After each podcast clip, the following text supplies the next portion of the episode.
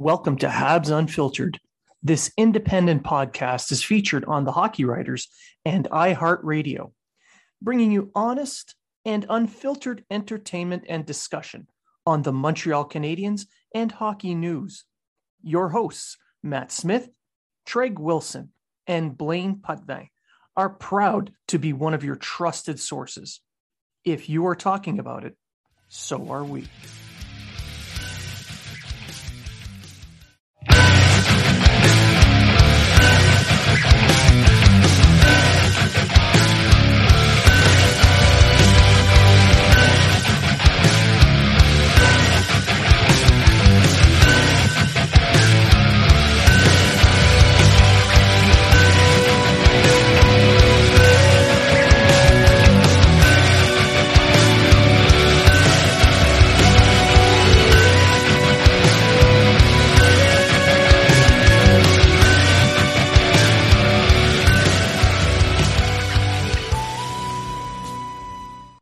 Welcome to Habs Unfiltered. This premier independent fan experience podcast is featured on the Hockey Writers and brings you honest and in depth Montreal Canadiens discussion and entertainment. Your hosts, Matt Smith, Treg Wilson, and Blaine Pudney, are proud to be one of your trusted sources for Habs and hockey news. If you are talking about it, so are we.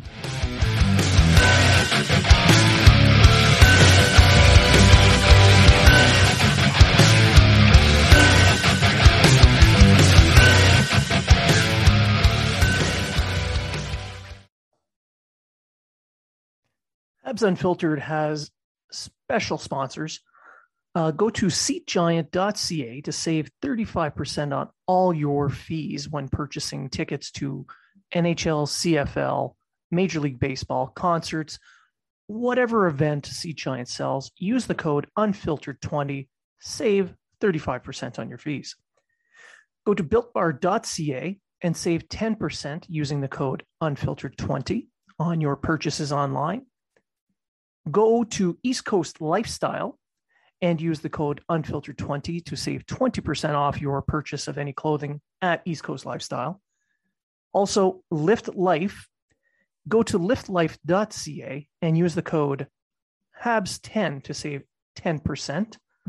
And for a special promo until Christmas, Habs Unfiltered will be selling t shirts in conjunction with 514 shirts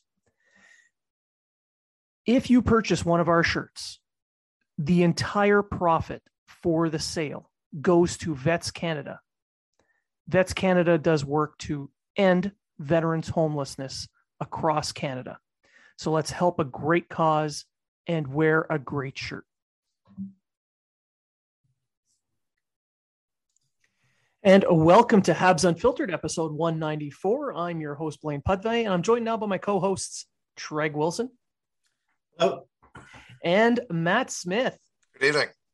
Whose heroic return from Cold Lake, Alberta on a propeller aircraft is just awe inspiring. Happy to be back. Happy to be back from Cold Lake. I'll just say that. So with the with the budget cuts to the RCAF, was it you guys on bicycles that were pedaling to make the props turn? Pretty much, yeah. Yeah. Yeah. Think think of oh, think of the money saved in gas. Exactly. Yeah. That's why you guys play volleyball to get in shape for that. Absolutely.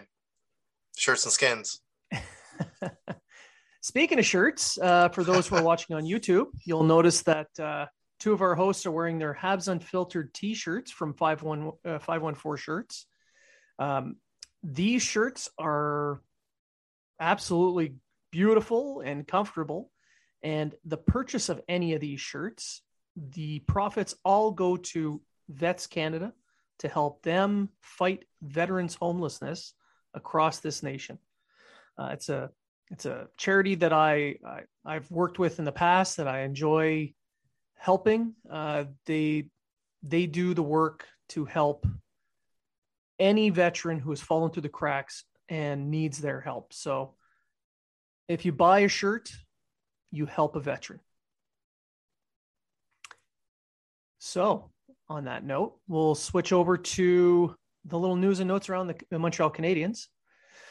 Uh, as we record, it is Tuesday, October 12th. Yesterday, the Canadiens picked up Adam Brooks from the Toronto Maple Leafs on waivers. So he's a five foot 10, 180 pound centerman, basically a fourth liner. Um, what do you think this means, guys? What do you think this means for the lineup? Matt, you weren't on the last one, so I'm going to give you the, the first go. I just think it's to, it's going to be additional competition for the for those fourth line spots. You got guys like uh, um, Hoffman that are about to come back, and you're going to need a roster spot for him. And he's not going to be a guy that's going to have to compete for a spot. You know, he's going to be in the lineup.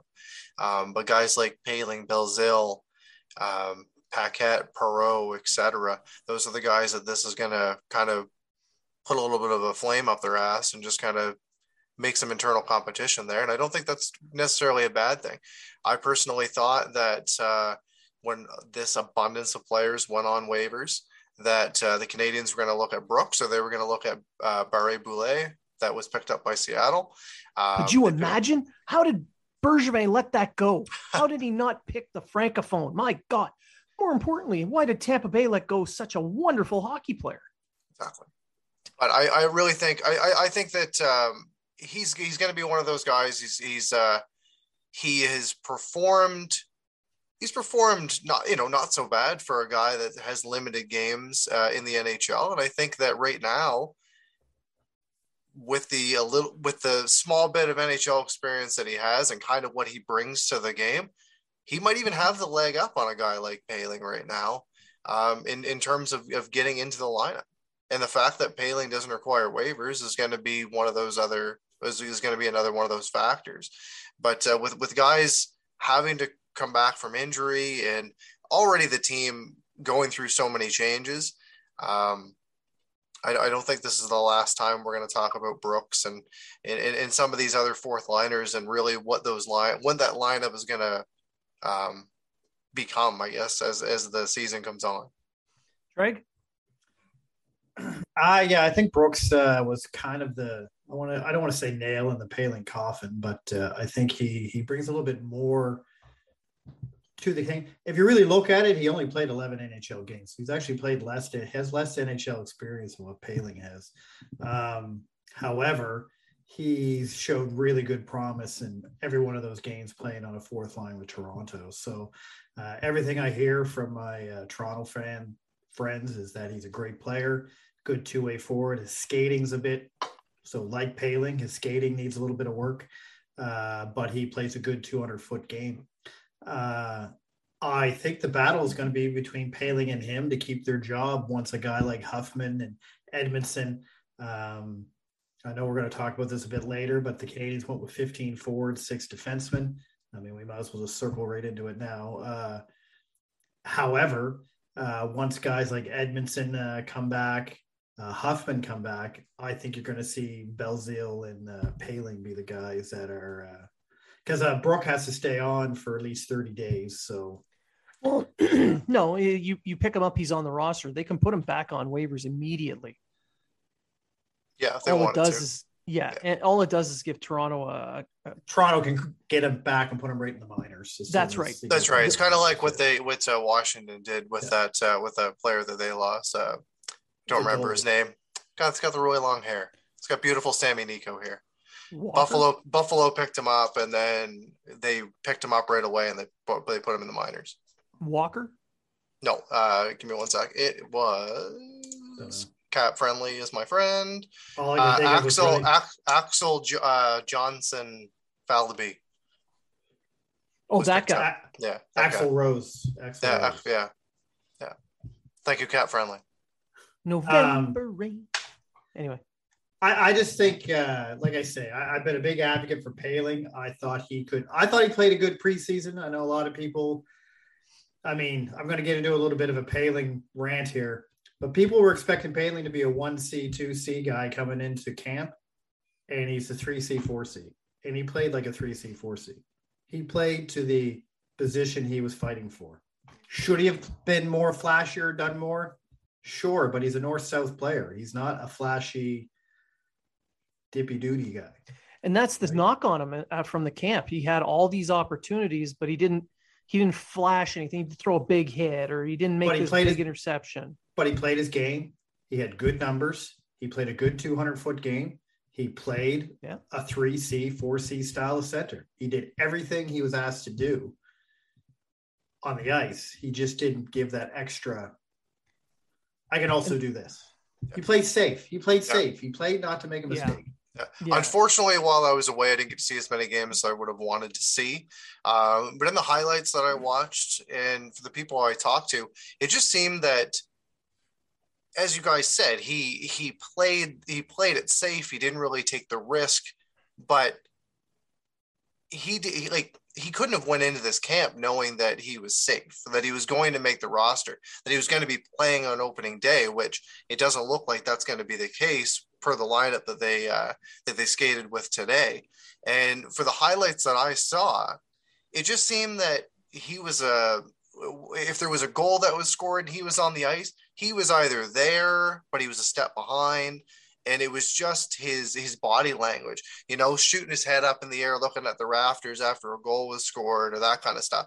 And it was it, it's things it's things like that that maybe you didn't notice that maybe he was out of position or maybe that it was this or that but you know him looking up at the rafters and the camera being on him then you kind of know well he just fucked up and he's letting everybody know it he didn't necessarily fuck up. It's this is the thing. He what he did, he was playing tentatively. He was playing uh, like Treg said, safe. He he didn't want to make any mistakes.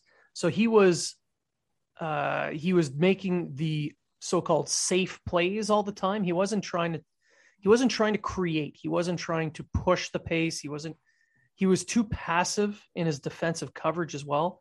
very And much very much so very the- much so but at the same time the goals that were scored weren't necessarily just on him no. the the entire team broke down. So he his frustration showing is partly to do he felt maybe he could have done more or and or um he was just frustrated that it didn't it's not working for him. So the expectation only- was he was going to do a lot more in this camp Yeah. but he just didn't do it. For me going Yeah. into this the the spot was his to take in my opinion. It, re- it really was and for me from what i saw he just he didn't grab it by the horns and, and picking up a guy like brooks as as uh, as Treg alluded to it kind of just points to the direction that Poehling's likely going to be a guy that's going to be sent down. He's going to have to battle his way um, to be that first call up and you know hopefully uh, hopefully he'll have a good season wherever he ends up playing. But wherever mean- he ends up playing, he needs to be playing. He can't Yeah. just be a guy that sits on the bench or, or sits on or sits on the in the press box. I mean, He, he only had uh, one goal against five on five in the three or four games that he played. Four games, I think, that he played. So he was played in every situation: power play, penalty kill, and uh, and I get it.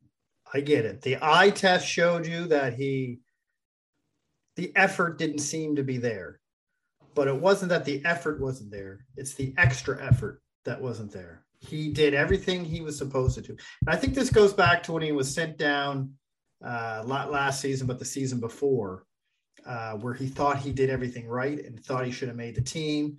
He got sent down. He's a bit pissy about it. Uh, he had that terrible season. He was also coming off a concussion. And you also got to think too. He's coming off a major wrist surgery too in the offseason. So how much did that affect his play in the preseason? Well, a lot of people don't don't get. Mind you, skating has nothing to do with his wrist, but uh, how much did that have to do with him not taking that big hit or him not, you know, making that shot or doing that play? True. So, so coming into the camp, I had him pegged as being sent down based on his waiver eligibility alone, and I haven't seen anything from him that is making me change my mind. He's still on the roster as we speak with the 15 forwards, but the Brooks pickup on waivers tells me that they need that depth guy to sit on that to sit in that press box. And you're right, Matt. They don't want him to just sit there and waste away. No, So- that's, the, that's the worst thing they could do. Yeah. So unless they plan on him playing that fourth line role, which doesn't seem to be the case with Paquette and Brooks, um, it, it looks like he's going to go back to Laval He's going to play top line minutes on there, play in all situations, get a ton of minutes. I still think he's going to be a call up and he's going to end up sticking because the Brooks experiment, it, it's it's just temporary. There's going to be other guys coming in when um, when uh, Byron comes back, when Hoffman comes back. Uh, you're going to need to waive guys, and I fully believe that Brooks has been one of those guys sacrificed. I don't see it being Paquette or Pay, uh, Perreault. Well, no, they, they went out and signed them. He's just exactly. a waiver pickup. Yeah, I, I don't see like for so to me, Poehling and Belzile will be the first two to go down. Oh, yeah. Right. After that, so that's Hoffman and say Edmundson because they only have six defensemen. Once Edmundson come back, they'll move up to seven. Those two are gone. Now, you got Niku coming back from injury soon, sometime. I don't know what's going to happen. Norlinder. But they got to come down to the roster before they do something. But I think Norlinder's going to go back to Sweden as soon as he comes back. Yeah. Uh, so there'll be a paper move done there somewhere yeah. somehow. Uh, NLC, I think Niku. I don't know what's going to go on with Niku. All depends on how Wideman does while Niku's out. I, I think if Wideman shits the bed, then maybe they go, all right, Wideman, we're putting you on waivers. Niku, you're coming in. If Wideman which I didn't think Wideman played bad in the preseason. But I, didn't I don't think he did either. But he didn't stick out either. He was it's same as Poehling. He didn't do no. anything special. You know what I mean? Like he didn't. It didn't look like he was he good on the power play. He was good. He was the he was Gustafsson. Okay. He was the Gustafsson of the preseason. I mean, he was okay on the power play. I'm just saying. Eh. Where he uh, actually showed up was the power play. So on this, this is all thanks to the GM and that's Bergevin. So we'll do a quick little discussion on Bergevin. Uh, Matt, you didn't get the chance to mention this in the last episode because you were gone. So I'm going to give you the first crack again. What's your thoughts on that? So it kind of makes me a little bit uncomfortable knowing that the general manager of the Canadiens is going now into a contract year without uh, without an extension or anything. And there have been talks that there have been offers, but um, I personally think that it's he's probably still sitting on an offer, and and I believe that he's thinking, what am I going to do for this team this year? How's the team going to look at the end of my tenure, at the end of my contract, and do I want to continue doing this? The the thing that, the thing that I'm looking at though is if I'm if I'm Jeff Molson, how am I reacting to that? there if there if there has been an offer there is an offer on the table and you've got a general manager that now has been with the team for quite a long time just signed um, just signed a suzuki to a you know a very big deal today we'll talk which we'll about get, which we'll get into which we'll get into um, you're looking at a very storied franchise you're looking at uh, a position that definitely would need to be filled so if you're the if you're the owner uh, being Molson, do you want to sit on this all season and not kind of push push this story is say, you know, are you going to sign? Are you going to sign? What's your plan, etc. Or am I going to have to look elsewhere? Because I, I, I really doubt that he's going to want to go the full season, and then all of a sudden Bergevin says decides to call it quits, and now you're looking for a general manager that can take on the responsibility of uh, you're, you're looking at that they can take on the responsibility of being the general manager for the Montreal Canadiens, which is not an easy task. Well, here's the thing: if Molson, if he has offered Bergevin a deal, which is the rumor right now, yeah, that's the rumor. If yeah. if Bergevin's sitting on that, uh, all Molson has to do is remind him that uh, you know if he wants a loyalty, go buy a dog. he doesn't need to be loyal to him. Yeah. He can go out and start looking behind he, the scenes very, for very replacement. Well he very well could. And, and if I were Molson, that's what I would be doing right now. I'm like, okay, I need to have certainty with this team going forward. Uh, apparently, Molson trusts Bergevin to make the right decisions right now.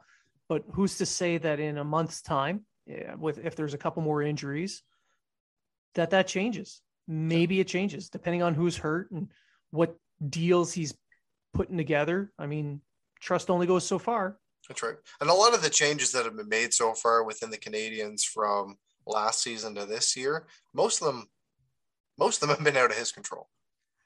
Yes. Yeah. right? A lot of them happen. it has been an absolute freaking gong show of bad news all Exactly. summer long. exactly, there hasn't like we've we've had some some positive news, like we'll get into later on about Suzuki.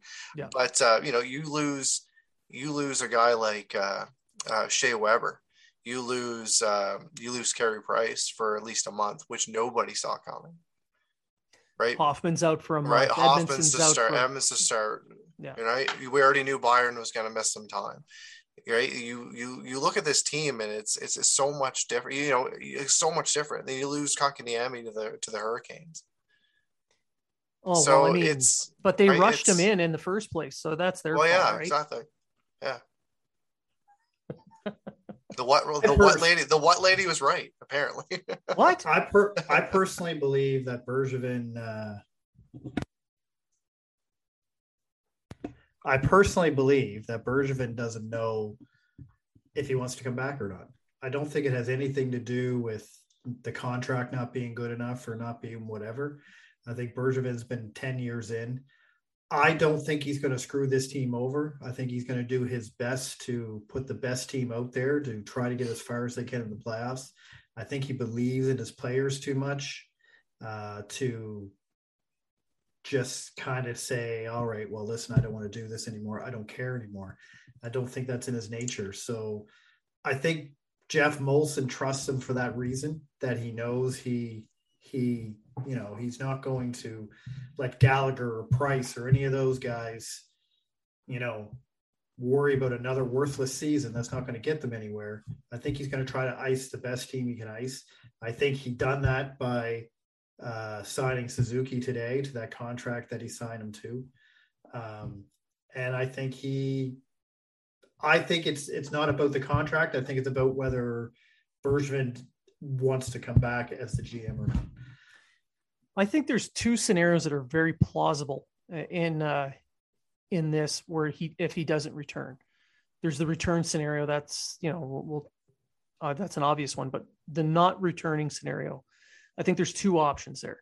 Uh, he could stay on as a president of hockey ops and work under uh, France Bélanger, who's the overall president of Groupe CH. And in his place, they can promote uh, they can promote Trevor Timmins, who's been an AGM there now for what, 18 years? The last Oh, 18 it's been years? quite a while. Since 2003, I believe he's been an AGM. I So don't think it's been. He hasn't been the assistant general manager that long. He's been the scout, and then he was the head of scouting. He's only been assistant general manager, I think, since 2015 or 16. he's been with the, well, he's been with the Canadiens He's for, been with uh, the for Canadiens for a long time. almost 20 years. He's been the AGM for a long time. Um, I can see them promoting him into that GM role with Bergevin moving on to president of hockey ops, kind of like the Shanahan thing. Um, And you Except- got, you got then you've got Scott Bergevin made a final. Yeah. And then also you've got Scott Mellanby and you got Marcel Point Yeah, but as two as two Timmins, guys that Timmins has been there longer. I, I agree. I agree. Uh, I think I think he would have the leg up, but these are these are all guys that have been sought after from other organizations that have stayed within the that have stayed with the Canadiens. Yeah, and the other the other scenario would be them reaching out outside, and they would need someone who speaks French, obviously. So I don't know, someone like uh, a Martin Brodeur, because he's more the temperament of who's currently in the Canadiens organization. He, he's he's more even keeled. He's more he's got that outward professionalism, that polish, as opposed to that fiery, uh, competitive. You know, I'm going to kick you in the balls to win a game, kind of thing that you see from a uh, Patrick Roy. Mathieu Darche is another name that's been thrown around out there as a replacement for. Uh, Yeah, uh, yeah, he's been with Tampa now what three years? yeah. So maybe Under Ro- Roberto Rinson. Luongo from Montreal. Jocelyn Thibault. He's been doing a great job in Quebec so, or in the Q with the team, uh, the Phoenix Yeah. or whatever uh, he, he's the coach of. I Those mean, there's are all options. kinds of. You can always throw options, but I, I, I, chose mean, I chose uh, Brodeur for the fact that he is a Franco. He is from Montreal. He's got Bouchard that pedigree. his father's Bouchard the team circles photographer. And, and he's also been an AGM, and he's Yeah. worked w- uh, with two separate organizations in a managerial role. So he's got that, and Team Canada as well. He's got that background. Do you think they would accept Timmins as the general manager as long as Bergevin's the hockey president of hockey ops? Well, Timmins is is- Timmins does speak French, albeit choppy. It's still French. Okay, because I've never seen him speak French Timmins, personally. Yeah. Yeah. he has. It- it's clearly a second language, and it's he's he's got a, a choppy delivery. It's not. Uh, it's definitely not someone who grew up speaking it, but he has learned it, and he he gets by. So I can see them accepting that. I, I just like I said, I've never. It's a possibility. Spoke French. Uh, all right. So moving on from that to the news of the day as we record again, it is Tuesday, October 12th. And today, the lame duck GM signed Nick Suzuki to an eight year deal worth $7.875 million per season. so, Treg, I'll let you go first on this one. Uh, giver. I think this was an excellent signing. I know the Leafs fans are now going on about what a terrible contract it is. Why would they, you know, how could they sign him for that? William Nylander was slandered because he signed for six million and yada yada yada yada. Um, I think it's great. I think it's a great contract. Suzuki need to be uh, locked in long term. They get four years of UFA out of him. He'll be 30 when he leaves the team, uh, or if, if he leaves the team. He's under he'll be- contract until he's 30. he- until he's 30. Uh, so it's and it's only going to get better. It, it's it's front loaded a bit. If you look at the year by year breakdown, 10 million, I think the first three years, and then it drops down to, and uh, with the AAV of 7.875. Uh, Craig Rivet once again, and Craig Rivet is keeping this team uh, alive until 2030. Uh, so uh, if you look at the uh, trade tree, uh, Suzuki's part of it. Um, Oh, that's yeah, the Josh Gorges's first round Craig. San Jose pick. yeah, the Craig Rivet, uh, Josh Yeah. Gorges's trade is uh, Yeah. still going. Um, so yeah, I, th- I think it was a great signing. Uh, I, I think Nick Suzuki's only going to look better, uh, especially playing with Caufield. I think you're looking at our first 70 to 80 point center since Koivu, who never got. to 80 points, I Well. Plekanec had a 72 point season, and then so did uh, Max Domi. Domi. Okay. Consistent 70 to 80 point score. Well, then in that Uh, case, you'd have to look back at uh, Vincent Damphousse. Yes. Yes. I think Koivu did it twice. I think Koivu had over 70 points twice. And so did Plekanec, I think. I think. I don't know. I don't know. I'm not a historian. Mike Camito can tell us all about that. Uh, so yeah, I, I think it's a good signing. I don't think it's too high. I think with what everyone else, like a break of Chuck's whole note for like $10 million.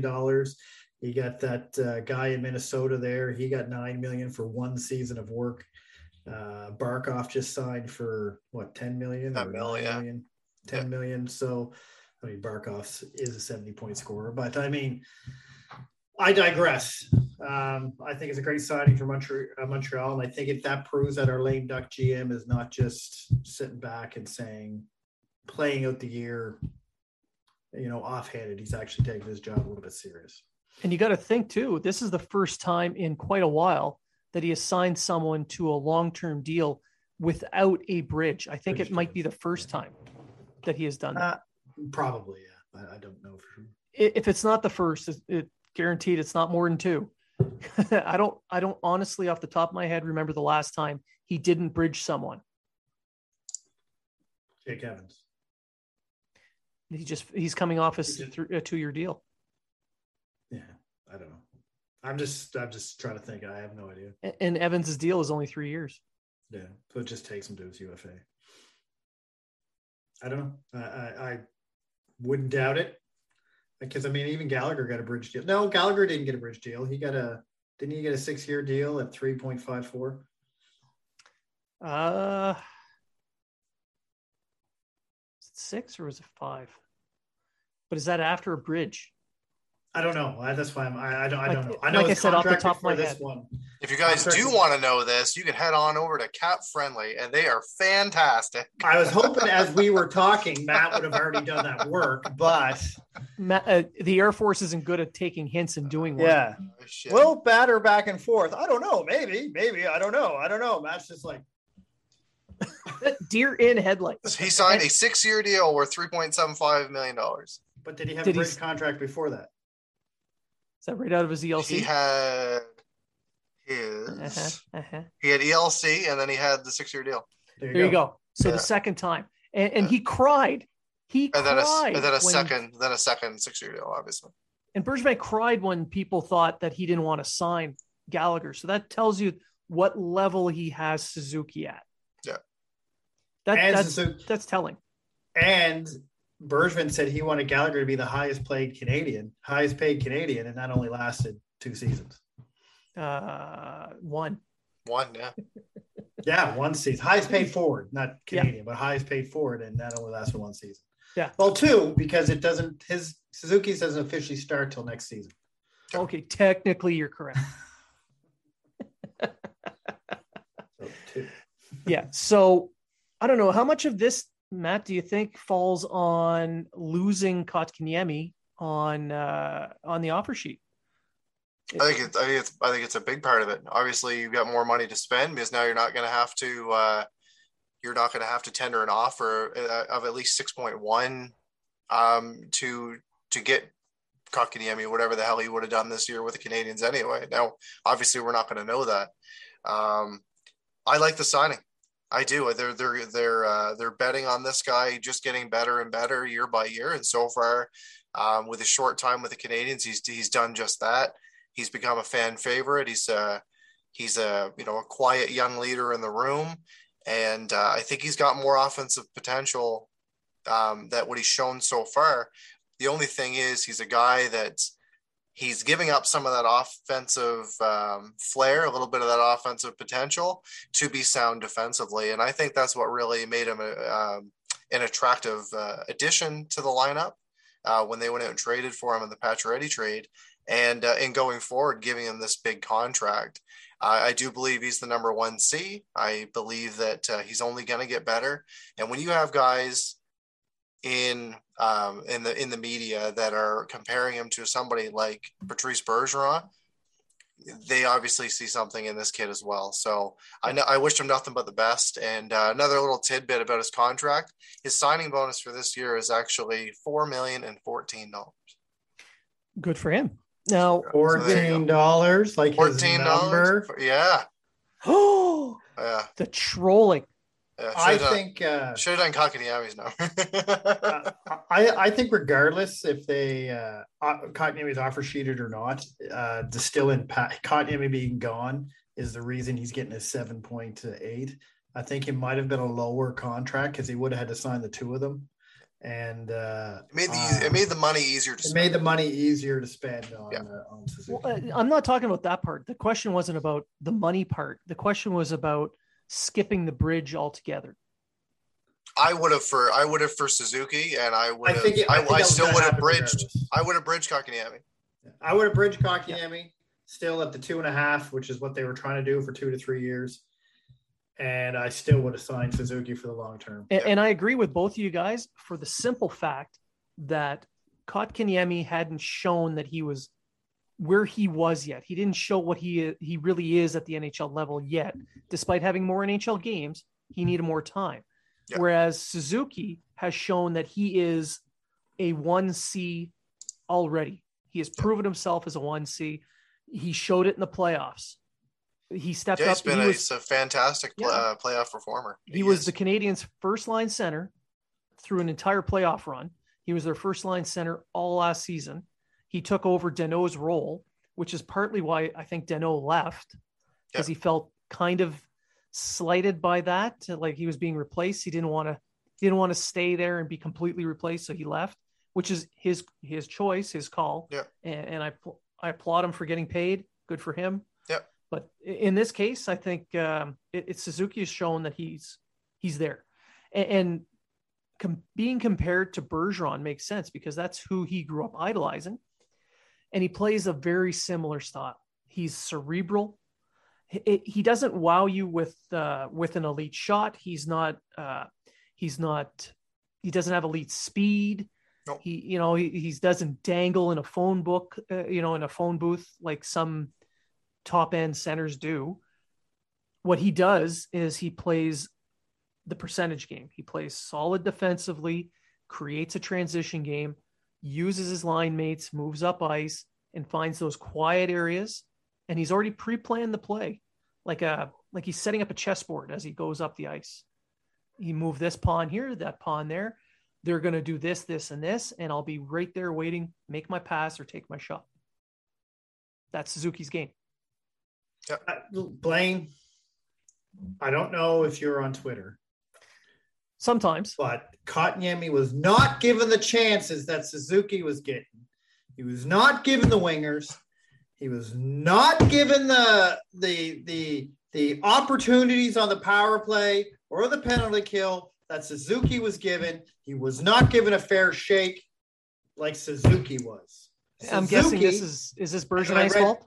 as I read today, Suzuki, he was guided to where he was by the organization, guided that way. Molded. Didn't molded. Suzuki Yeah. wait? So just to be clear, didn't didn't Suzuki start his NHL career as a fourth line right winger? Correct. And Kotkaniemi started his as a third line center. I'm just I'm just putting it out there. Maybe, just maybe, one player developed quicker. Or that one player was already better than that other player. Yeah, or maybe this quicker. is a ghost situation, and Patrick Swayze was behind Suzuki, just molding him. Or or do you mean young blood? or maybe it was Roadhouse and Suzuki was like that young bouncer. And then he had to rip the throat out of the other. Would that make Kotkaniemi the uh, the guitar player in Roadhouse? You mean the blind guy? Yeah.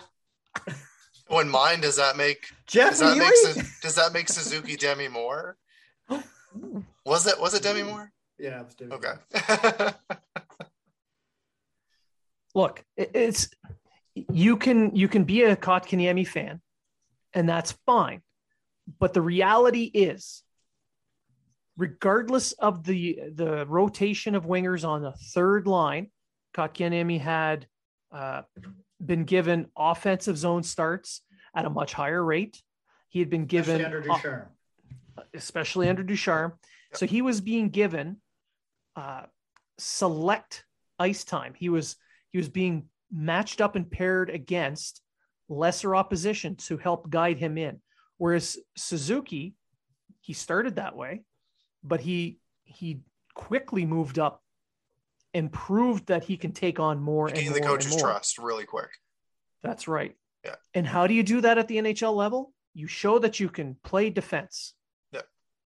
And then from there, he was providing offense because last season he had 41 points, which a pro rated would have been about 60. Whereas Kotkaniemi, Struggled. I mean, he didn't he didn't quite have that. So th- this season, Kotkaniemi's over in Carolina, and because they're paying six uh, point one million for him this year, they threw him on the top line with Aho and Necas. So good luck to him. For now.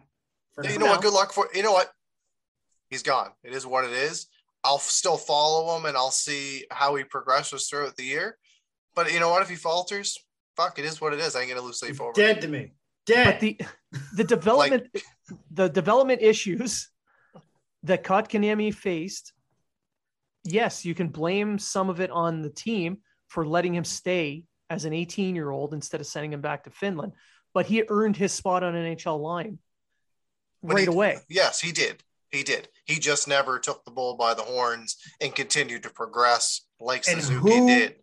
And who in his rookie season, when he scored his 34 points, was sitting there and saying, This guy should not be playing on this team right now? Exactly. Yeah, hundred percent. Hundred percent. 11 Not the goals, people 34 bitching and moaning points. about his rotating wingers, which because he had rotating wingers that year, but nobody was complaining then. No, because he was scoring points. But And we, to and, Suzuki. And we've talked about this winger thing before we go back to Suzuki. We've talked about this winger thing before. This would have been the best year he would have had wingers. Same thing as if Danault would have stayed. This would have been the best year that they would have had with more caliber wingers to produce. Somebody wanted money or Wanted didn't money. like didn't like what happened to him in the past, so he moved on. And Yeah. we shall move on Yeah. because meh, he's not a Canadien anymore. That's right. But Suzuki is because he earned his spot as a 1C, so he gets to stay. Yep. He's a Suzuki. A Suzuki. He is a Canadien till 2030. Or under contract anyway. But And, uh, I, and, and I do like the line that they put him with. I do like the Caufield to Foley. And Suzuki is very happy that uh, she got her contract. As you can see by the look on her face, she was at uh, doggy yeah, she looks super excited. she was at doggy daycare today. She's she's over ecstatic about her money that she's making. What's going on, Very lick- Zooks? She's already licking her chops. That's an eight million dollar smile right there. Look at that. Anything to say? No.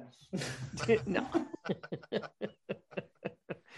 I woke her up. but yeah, no, he's so he's going to enter the season. He's got Caufield on one wing, who he's in the running for the Calder already.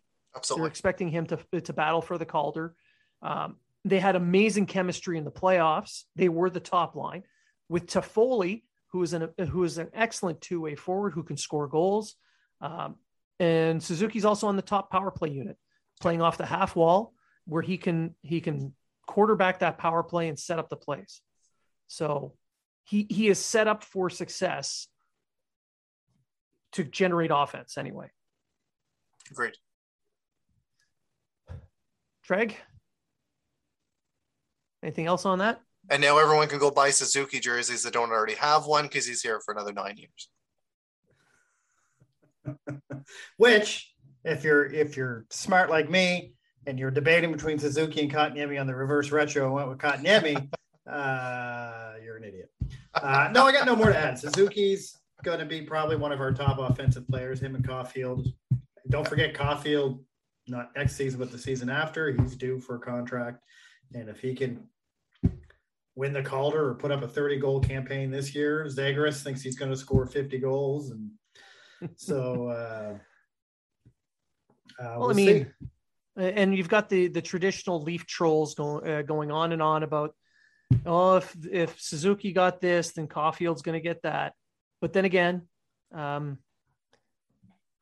uh, they're just expecting that kind of greedy kind of player I'll 'cause just that's say, what they have yeah, I'll say it this way: our general manager isn't a little pushover bitch like yours that just sits there and is like, "Oh, do you want some more money? Here you go. Here, you want eleven million dollars? It's all yours." well, in retrospect, the Nylander contract isn't that bad. It's only six and some odd. but it set the precedent for the other players to Yeah. hold out It did. Yeah. Yeah. They're saying right now, uh, getting off topic, they're saying Rielly's going to make like nine, ten million bucks. Yeah, it ain't fucking happen. Maybe on the Leafs, but it ain't gonna happen. I don't know. Some of the defensive contracts that went out uh, last year. Uh, they're ridiculous. I don't know. Look at But I know But I know we need to move. I know, I know we need to move on. I know we. Need you know who's going to have money for uh, under the cap next year to sign a defenseman Montreal would Rielly look good Montreal Yeah. Would he? if a short term deal just to troll defensively. Leafs.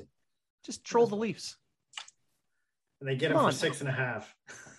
We just took we just took Adam Brooks, who, who's apparently way better than Caufield. Yeah, but now he's in Montreal, so he's like he's He's our obviously number. the. He's our Speaking number of- one center now, right? So Speaking of players better than Caufield, how about that Nick Robertson guy? Hey, you leave Nick Robertson alone. He's definitely going to be the highest AHL scorer between the two. Maybe. Suzuki doubled his Suzuki This year. matched his goal total last year in the AHL. This year, this year Robertson's got him beat. Mark my words. yeah, Robertson will be scoring more AHL points than Cole Caufield this year. Mark my words. You're just a you're just a Leafs homer. Total. No, but uh, but for the Suzuki contract, what this kind of points to now is that the Canadiens are kind of modernizing how they manage their cap. Uh, in the past, it's always been this: show me what you got and you get paid.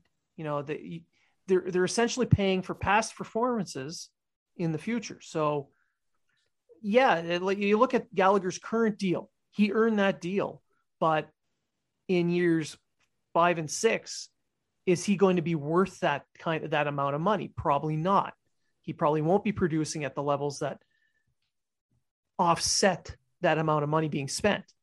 So in this case with Suzuki, what they're doing is they're paying they're buying potential. They're yeah. they're they're gambling on him meeting his potential and outplaying the level of his contract. So it's kind of a different philosophy they bought all his prime years. Yeah. Like again, yeah. the contract ends when he's 30.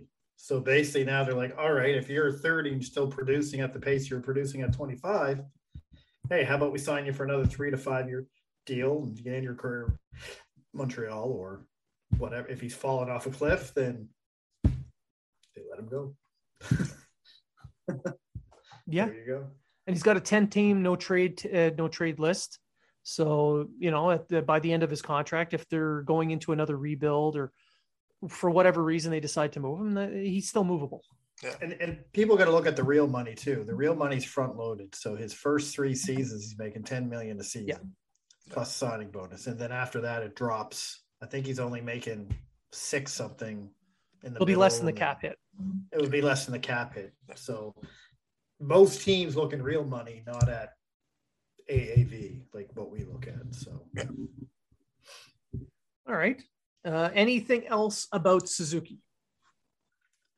Uh, I've been having for nine more years. That's all I can say. Yeah.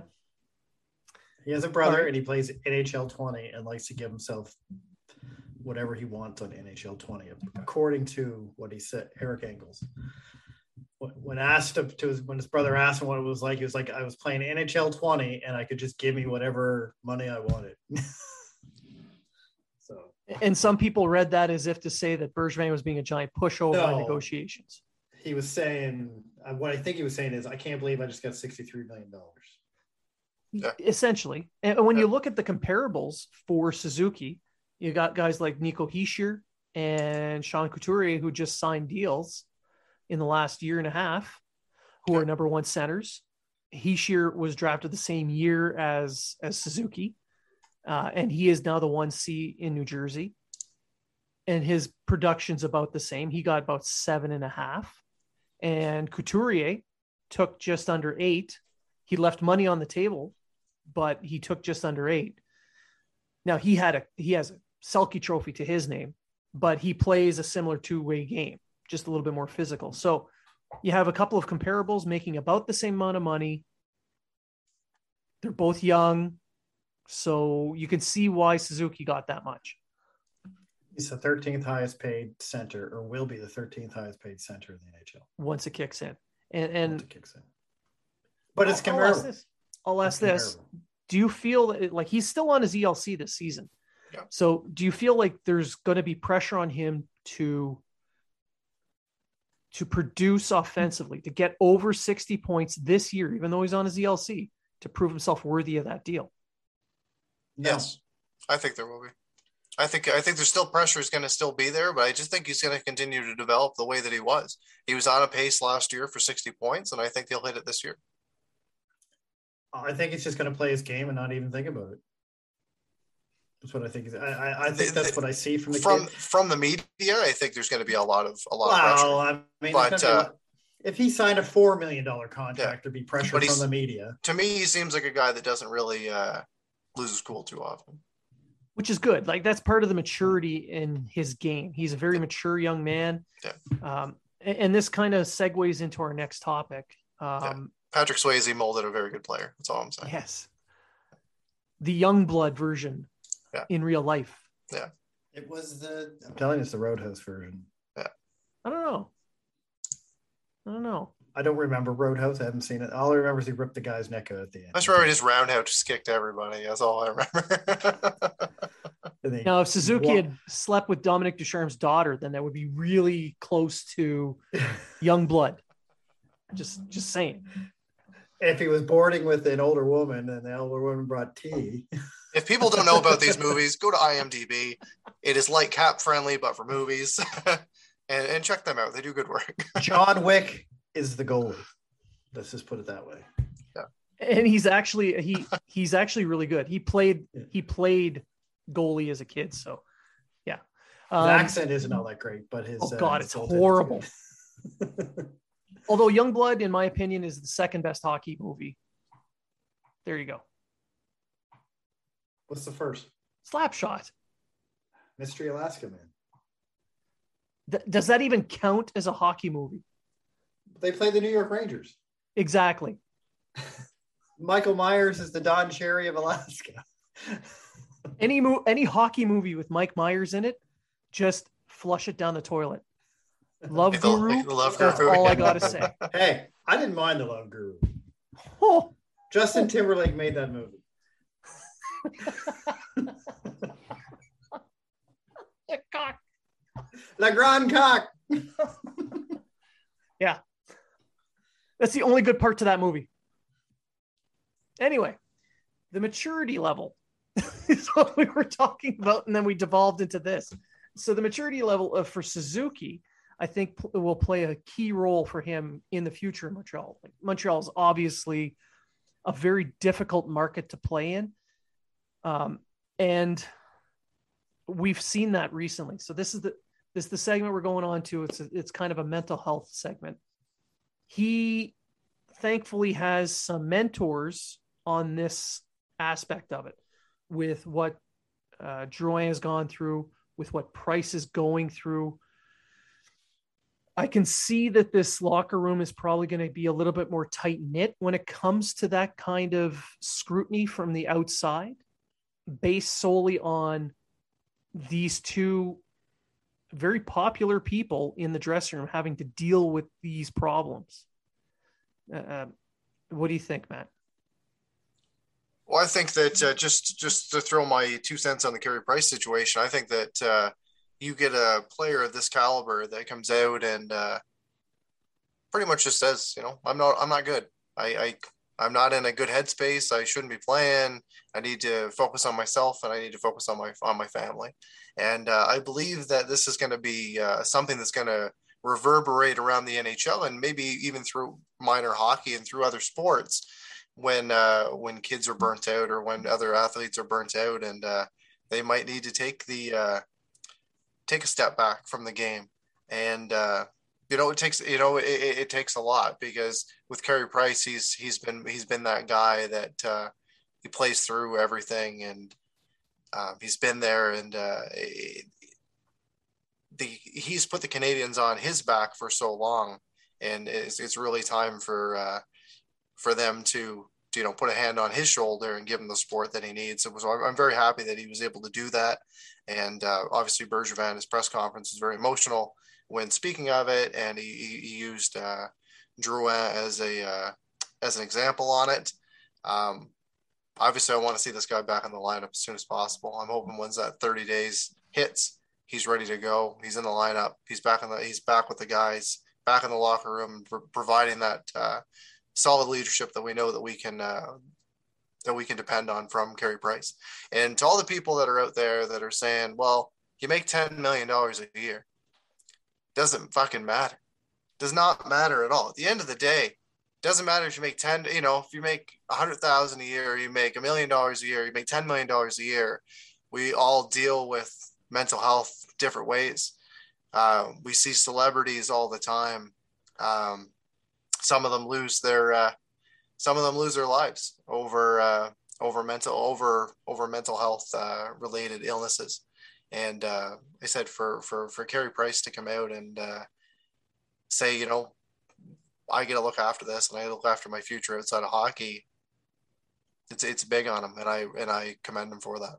Those same jackasses that that say he he makes this much, he should be better, he should be uh, he shouldn't be dealing with this, are the same morons that compare sporting uh, athletes, calling them warriors. Yeah, I mean, exactly. compare going Yeah. to a game as going to war. Yeah. But uh, who's who's the ones dealing with the mental health more so now in the last 15 20 years? Exactly. Our our military who have been in actual combat. These these men and women who are supposed to be the toughest in the world are still dealing with this. They're still dealing with mental health issues. So this is something that affects everybody. Exactly. It does not matter what walk of life you're in, what job you do, it will affect you. So, to those people that are criticizing Carey Price for doing what he feels he needs to do for himself and his family, you know, fuck you. Yeah. Drake, you got anything? Oh, uh, first of all, if money made it so you didn't have mental health issues, we'd all be watching Mrs. Doubtfire 2 right now because Robin Williams would still be alive. Good Uh, point. So, all in that argument right there. Um, see, the problem is, is the stigma of mental health is still around. So it takes someone like Carey Price, uh, not really someone like Carey. I shouldn't say that. Uh, Corey Hirsch, and you're going to see a theme of actually goaltenders in this uh, in this little rant I'm going to go on. Corey Hirsch back in the 1990s dealt with something that I deal with, OCD. Uh, and uh, OCD, you alienate yourself from other people. You uh, uh, you want to be alone because you think you have to work it out on your own, and, and there's many different things to it, and it it happens differently for different people. But uh, he didn't know he didn't want to lose his job, so when he was with the New York Rangers, he didn't say anything, and that's when he first started experiencing this disorder. Uh, and it wasn't until four or five years later when he was with the Vancouver Canucks that he was finally like and also he almost drove his uh very expensive car off a cliff. That that was another big thing that uh um he slammed on the brakes and he thought something's wrong. I have to get help. He went to the trainer of vancouver and the canucks gave him full support and let him let him go. But corey hirsch and nothing is corey hirsch he wasn't the star player of vancouver so you can look at that and again listen, I, I've talked with Corey Hirsch. I, I, I- I know Corey Hirsch offline and stuff like that. Uh, nothing against Corey Hirsch. But when you look at a guy of Carey Price's caliber, who is the face of a franchise, and then he says, I'm not okay and I need to fix this, it shows all the little Jimmys and Sallys and whoever that are playing hockey or any sport for that matter. It doesn't matter what sport. If you're not mentally there, you got to step away. Doesn't matter if you're the best player on the team or the worst player on the team, right? Mental health is there. How many times we all grew up playing sports? How many times did someone say a lot of this is mental? A lot of this is mental. Yep. Right? 80% of this is mental, you know, or 70 is mental, 20 skill, and 10% is luck. Right? I heard that my whole lacrosse career, especially as a goaltender. Because I'll tell you right now, 80% of goaltending is mental. 80%. So the so every save fell for you fell in the 10%? Yes. But uh, I was the type, and I was the type of goaltender that every goal I let in that I thought I should have had, I thought about that goal for about four days. You know what I mean? Like, and I stayed up at night. I had a hard time sleeping. I had a hard time. We could have won the game 14 to 2, but that second goal I should have had, that's what's going through my mind. And it wasn't in a positive way. It wasn't in a, oh, I should have done this. I got to correct that. It was, why didn't I do that? Or how, you know, anyway, I'm not going to get into me, but, uh, and that's the way it works. And that's how things like OCD and anxiety work, you know, and then it builds up, then it builds up, then it builds up, then it builds up till it gets to the point where you're, it's David versus Goliath. So for, but getting back to my point, for a guy like Carey Price of his stature to step away and say, I'm not okay, I need help. And for a franchise like the Montreal Canadiens to look at their franchise player and say, we fully support this decision, no matter what happens to our organization on the ice. Because let's face it, you just lost your best player. Yep. You just lost your best player. And the first thing out of the GM's mouth was not how are we going to take it to replace him. It was whatever he needs to get better, we will do. Even though the questions were asked, even though the questions were asked by Yep. media, and you knew that was going to happen, Yeah. he stuck to his guns, and he was very, very, very professional. I thought that was one of the best press conferences that we've ever seen Bergevin uh, speak, speak of. for the organization and for the player to be so supportive and being able to do that, it's going to show to it's going to. Ha- I'm hoping it's going to have a trickle down effect to to other NHL players, to minor league players, to kids playing in the thing to sit there and be able to go and say, "Hey, I can't do this. I need help." And for that organization, no matter I don't care if it's Timbits or if it's uh, or whatever uh, over uh, you guys over there in uh, in uh, Hammonds Plains for that organization to say, what do you need? What do you need? Right? Not well, you know, you could you could do it, buddy. Like you know, and and we've we've been there. We grew up in the '80s and '90s. Hey, I'm not feeling tonight. Well, we need you. Get in there. Get over it Man up, suck it up. man up, get over it. now, I wrote an article that came out today about this topic. Robin Lehner, the New York Islanders, did the exact same thing for Robin Lehner. Uh, Lou, he sat down, had a lunch with Lou Lamoriello, and Lou Lamoriello pretty much said, "What do you need?" But again, at the time, Robin Lehner wasn't the face of the franchise. And I'm, again, I'm not dismissing what the organizations did or what they did. I'm just using Carey Price for the impact that I'm hoping it brings To to, everybody else, to the Yeah. sport, to all sports. Look Yeah. at the Olympics, uh, the gymnastics for the United States. Yeah. Simone Biles.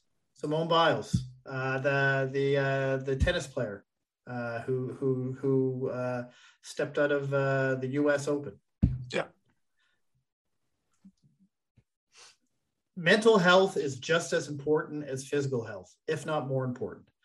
And if you don't take care of it, you're going to deteriorate. And that's look that's what happened to Jonathan Drouin. Jonathan Drouin went Yep. for years with insomnia and anxiety, and it made sense why he hit walls. It made sense why he would play so good for 30 games, and all of a sudden it looked like he was skating with a bag with sandbags tied around his ankles. Yep. He was up for five fucking nights. You know what I mean? He he couldn't sleep because what was he thinking about? He was thinking about hockey. He was thinking about how can I be better? What did I do wrong? What is this going on? COVID. COVID didn't help. Uh, social media doesn't help. Today's media doesn't help. Fans don't help. It, it, it, it you don't know what's going on in someone's head. So, and I'm not saying everyone got to walk on eggshells around everyone else, but just be aware. Just be aware. That's all I can say. And Yeah, if you do know, know. and if you do know someone that's struggling, help them. Give them their support. Yes. Well, I mean, And my DMs are always open. I think people know that, but uh, But help doesn't necessarily just mean, hey, we'll chit chat and we'll talk. Help Yeah. can just be, you know what, uh, just you saying, you know what, that sounds hor- or that sounds like it sucks. I feel bad for you. I support you. Whatever you need, I'm there. They just uh, people just need to hear that they're supported. That that right there is 80% of it. Yeah. Where you're not judging them for feeling the way they feel. That that's the biggest thing you can do. And the stigma of admitting that you're having an issue. If you had a broken ankle and you walked in, you walked up to a friend and said, "Ah, I think I broke my ankle." Oh shit, that sucks. Here, let me get, you know, go get that checked out. No, no questions are asked. Everyone's like, "Yep, that's broken ankle." But if you walk up to the same person and say, "Oh, I haven't slept in five days and I keep having because I keep having the same nightmare over and over again," well, what the hell's wrong with you? Yeah. It's that instead of just instead of saying that, just say, "Oh wow, that sucks." Uh, I don't know what to say, but hey, man, whatever you need. That that alone, that alone shows that you don't you don't judge them. You're not. There's no stigma to you to speaking about it to this this person. So the more people that do that, the better. There's there's a long path, but uh, I don't want to get too too much into it. Um, I think I think our time for the show is pretty much up, but I just wanted to have a quick segment, just raise awareness because you're sick, not weak. It's an illness. Totally agree. I mean, and and yeah, no, I, will just get into another rant, so I'll just uh, I'll hold off. But I do want to say before we go, uh, and uh, I have to look it up here. Uh, if you are thinking about committing suicide or anything, have suicidal thoughts, call the Canadian Suicide Prevention Services 1-833-456-4566 or the kids help phone 1-800-668-6868. Uh, there's also a Hope for Wellness. You can look that up. I'm not going to give number. And if you're in the United States, it's 1-800-SUICIDE. Uh, I just thought I'd bring that up since we are here talking about it. I have no idea what it is in Britain and any other country that we had people listen to us in, but that that's Canada. Or 911. Just call 911. Or in Great Britain, 999. 999. Yeah. Um, yeah. So I want to thank everyone for tuning in, uh, listening uh, on all the platforms that we are on, including iHeartRadio. Uh, they've been great partners for us. Uh, the Hockey Writers has been sharing our work. Uh, I want to thank everyone for for interacting with us online, uh, and everyone who's sharing pictures of their new Habs Unfiltered T-shirts, uh, helping helping a cause that's close to my heart: homeless veterans. These people have served our country, and they deserve all the help and support that we can give them. So please remember, five one four shirts sells these T-shirts and all profits, every penny of the profits for these shirts goes towards Vets Canada. So if you want uh, if you want a great shirt and you want to help a great cause, go to 514 Sports and buy a Habs Unfiltered t-shirt. So thank you for listening and remember if you were talking about it, so are we. Do you have a problem getting big city slams? Are you not getting the gains at the gym? Well, don't mortgage your future on rental supplements. Get Burgy Arms. Burgy Arms you the gains you need. Burgy Arms gets rid of all the bad attitude and builds better character so you can get the gains you need. Get Burgy Arms, Burgy Arms, Burgy Arms today. Not a real product, mate. May make you trade your favorite player for a mountain man. do not use if you're healthy, if you want loyalty, buy a dog.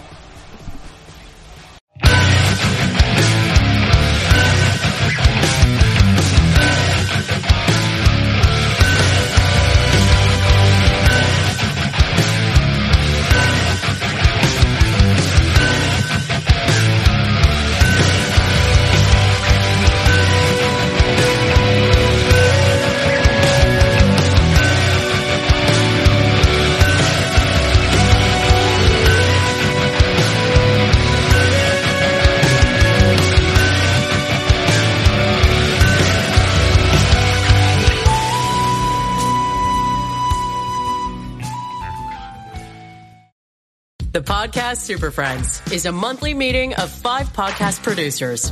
Hi, I'm Katherine O'Brien from Branch Out Programs in Baton Rouge, Louisiana. I'm John Gay from Jag and Detroit Podcasts. I'm Matt Cundill from the Sound Off Podcast Network. I'm David Yaz from Pod 617, the Boston Podcast Network. And I'm Johnny Peterson from Straight Up Podcasts. Together, they form the Podcast Super Friends, an alliance of podcast masterminds sharing best practices, insights, and discussions to help make you a better podcaster. Follow or subscribe to the show on Apple Podcasts, Spotify, Google Podcasts, or at soundoff.network. I'm Matt Cundill, host of the Sound Off Podcast, the show about podcast and broadcast. Since 2016, we've been speaking with amazing people who have populated your ears for decades. Legendary broadcasters, research wizards, talent experts, podcasters, voice talent. Almost 400 stories, all for free. Subscribe or follow the Sound Off Podcast on Apple Podcasts, Spotify, Amazon Music, or at soundoffpodcast.com.